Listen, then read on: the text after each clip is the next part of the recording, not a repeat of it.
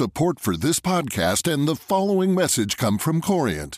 Corient provides wealth management services centered around you. As one of the largest integrated fee-only registered investment advisors in the U.S., Corient has experienced teams who can craft custom solutions designed to help you reach your financial goals, no matter how complex. Real wealth requires real solutions. Connect with a wealth advisor today at Corient.com. That's Corient.com. Earlier this year, reporting by the Financial Times and other news organizations exposed one of the largest money laundering scandals the world had ever seen. Danish lender Danske Bank says billions of euros flowed through its accounts from Russia and ex-Soviet states. The probes center on the bank's tiny subsidiary in Estonia. Lax controls there allowed through more than $230 billion. They came from thousands of suspicious customers outside Estonia. And now, Danske Bank is facing fines of up to about $8 billion. This is Behind the Money with the Financial Times. I'm Amy Keene.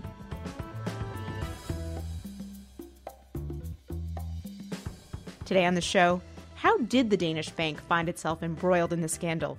And just how far might it reach?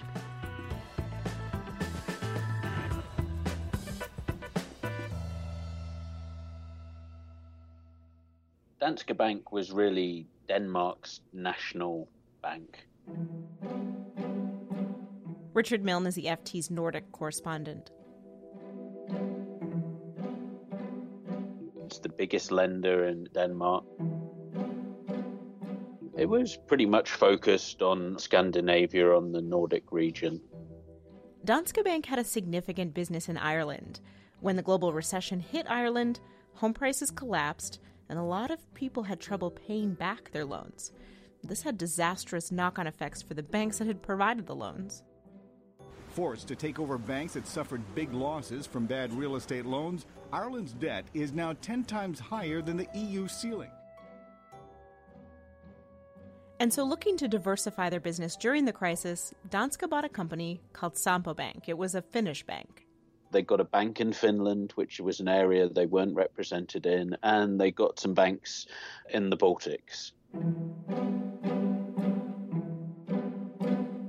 And the Baltics at that time were a high-growth, almost emerging market. As of January 1st, it's goodbye to the kroon, a proud symbol of Estonian independence. Estonians are now handing them in for shiny new euros. Today we proudly welcome. They just entered into the EU and NATO. Estonia. Latvia. So they were sort of very much in vogue. A lot of the Swedish banks had already got into the Baltics at the end of the 90s, and this was very much seen as, you know, the place to be for a Nordic bank. We welcome them into the ranks of the North Atlantic Treaty Organization.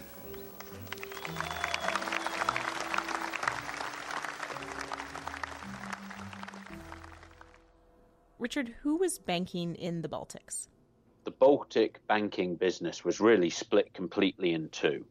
The main part that most of the foreign players from Sweden concentrated on was the domestic banking business. That's Estonians, Latvians, Lithuanians, having current accounts, having savings accounts, mortgages, all that kind of thing.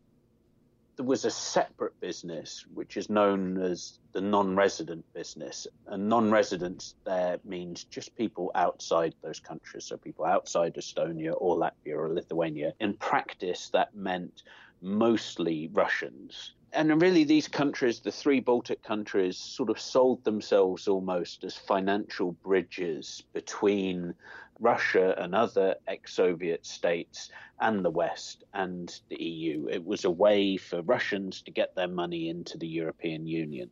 Richard says there were three known schemes for this. The schemes are referred to as laundromats because the act of funneling money out of one country and into the next is meant to make the money clean. There's what's called the Azerbaijan laundromat. This is where tens of billions of dollars flowed out of accounts in Azerbaijan through Danske's branch in Estonia. There's the Russian laundromat. where even more billions of dollars were funneled out of Russia and through the Estonia branch. We still don't know where the money from each of these schemes ended up. And then there's the Magnitsky scandal. That was an alleged $230 million tax fraud in Russia that was uncovered by an accountant called Sergei Magnitsky. My lawyer, Sergei Magnitsky, in Russia was murdered after uncovering a He's later beaten to death while in custody, and he was working for an outfit called Hermitage Capital Management, which is owned by Bill Browder, who has become a sort of prominent Kremlin critic. We've looked for where the money went that he was killed over. He has been following the money through various banks, and he's one of the reasons why a lot of this alleged wrongdoing has come out.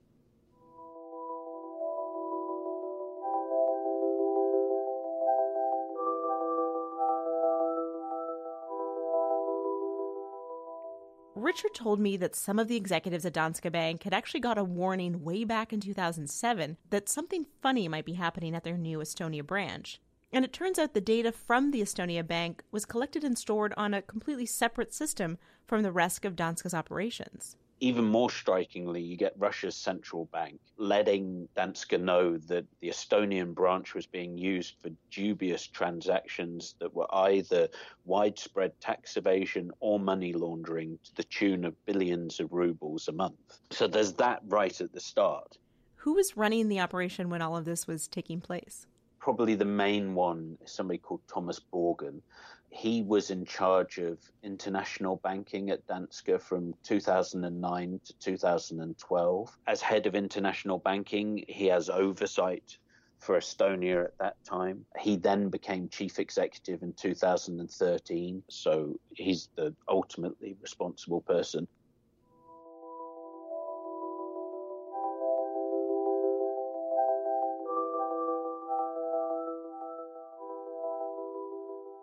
And it was 2013 when things finally started to come to a head. More than 30 billion euros flows through the non-resident portfolio.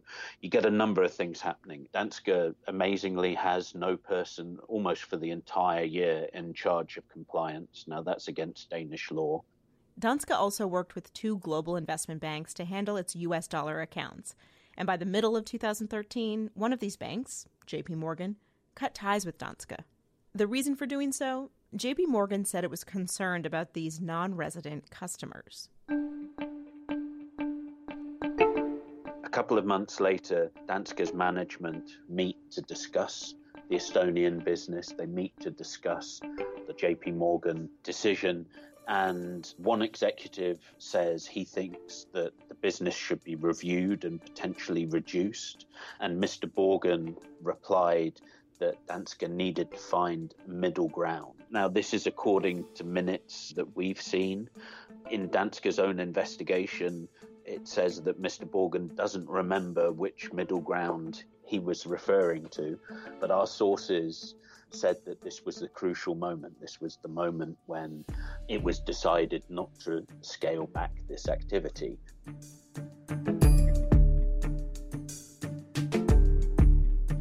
One final thing happens in 2013 that in a way is the reason why it all comes out, because a whistleblower in the Estonian branch contacts senior management in Copenhagen and says that there's a problem with at least one customer. He alleges that this customer, which is a shell company in the UK, has links to the family of Russian President Vladimir Putin. Kremlin have denied that Mr. Putin has any links with Danske Bank. And it really spirals from there. Danske then investigate that. They find that the whistleblower's concerns, are well-grounded. And over the next sort of 18 months, 2 years, it gradually closes down the Estonian non-resident business. So by the end of 2015, the business is closed and things go a little bit quiet. Richard, at its peak, how significant was this Estonian operation to Danske's bottom line? There's a number of ways at looking at the scale of this. The Estonian business only represented about 0.5% of Danske Bank's assets, so it was a small part of the bank. But at various times it represented between 8 and 10% of the group's profits, just the non-resident part, which is kind of extraordinary, really, that such a small part of the business was so profitable. Then there's the question of flow, and what comes out of the investigation that Danske did itself is that really an extraordinary amount of money flowed through the non-resident portfolio. It was 200 billion euros between 2007 and 2015. That's about 10 times the size of Estonia's economy. At its peak, that represents about half of the cross-border money flows in Estonia, just going through Danske Bank's branch. All of these figures mean that, alarm bells should have been ringing somewhere in the system.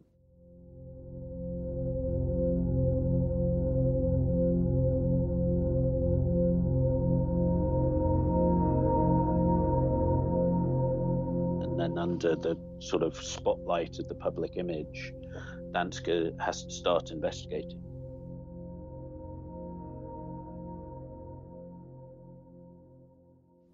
Things really kicked off this year, I think it's fair to say. In 2018, first of all, what happens is in May, the Danish regulator issues a pretty critical report of Danske, but crucially it finds that there's no grounds to take action against its management.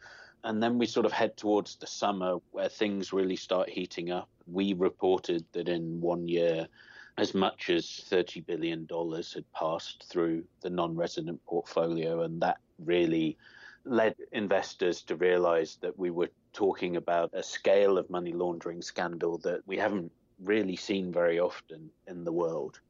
And then Danske comes with its own report. And I think, for most people, seeing just how much money had flowed through the branch, that it was 200 billion, was really shocking. And Mr. Borgen announced his resignation on the day.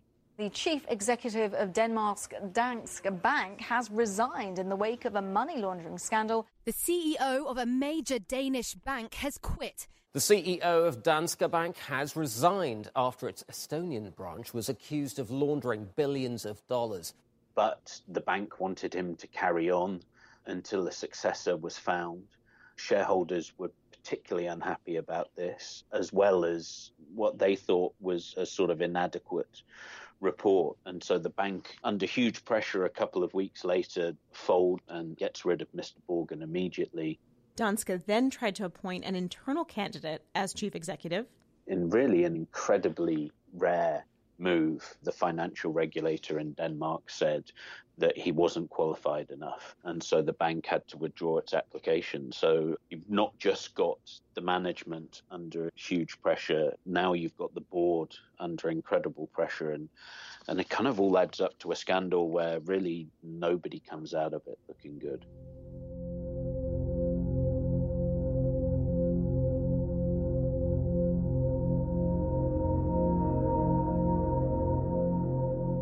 This is a story of greed. It's a bit about willful ignorance. It's a story with many themes.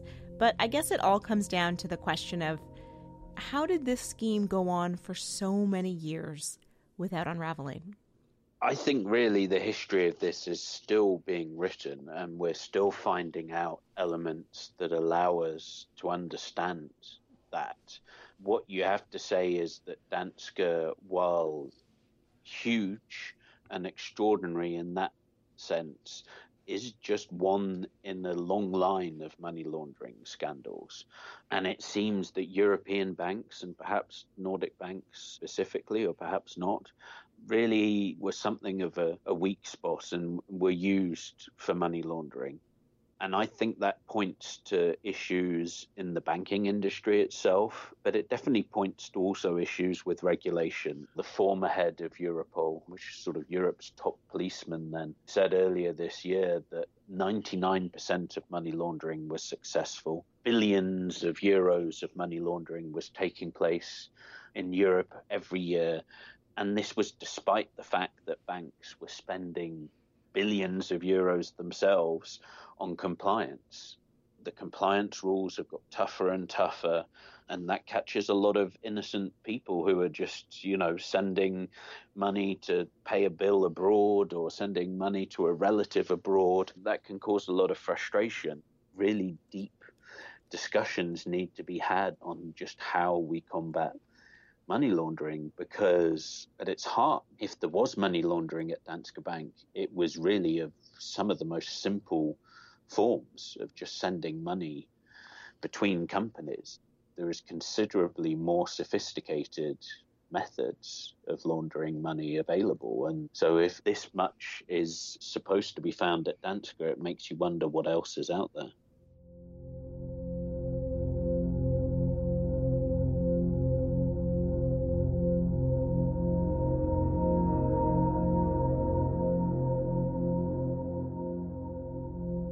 So, Richard, with all of this in mind about what happened at Danske, where do you think the story goes from here?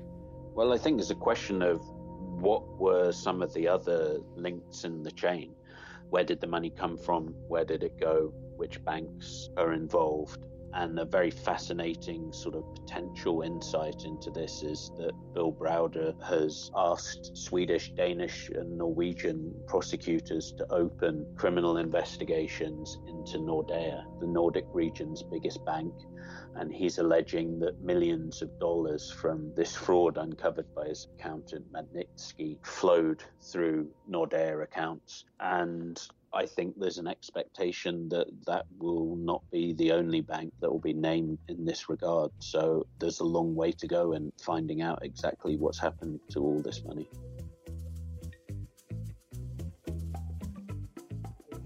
Richard has broken many of the key stories of the Danske Bank scandal, and you can read all of them at ft.com. There's a particularly helpful timeline of the scandal, too.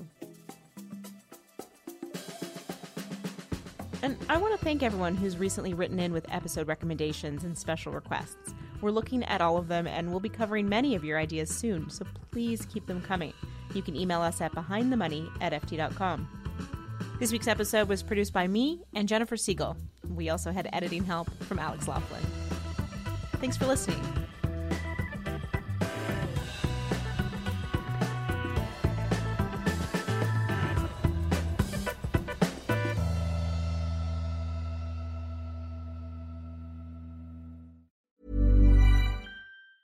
Support for this podcast and the following message come from Corient. Corient provides wealth management services centered around you. As one of the largest integrated fee-only registered investment advisors in the U.S., Corient has experienced teams who can craft custom solutions designed to help you reach your financial goals, no matter how complex. Real wealth requires real solutions. Connect with a wealth advisor today at Corient.com. That's Corient.com. Did you know the Capital Ideas podcast now has a new monthly edition hosted by Capital Group CEO Mike Gitlin?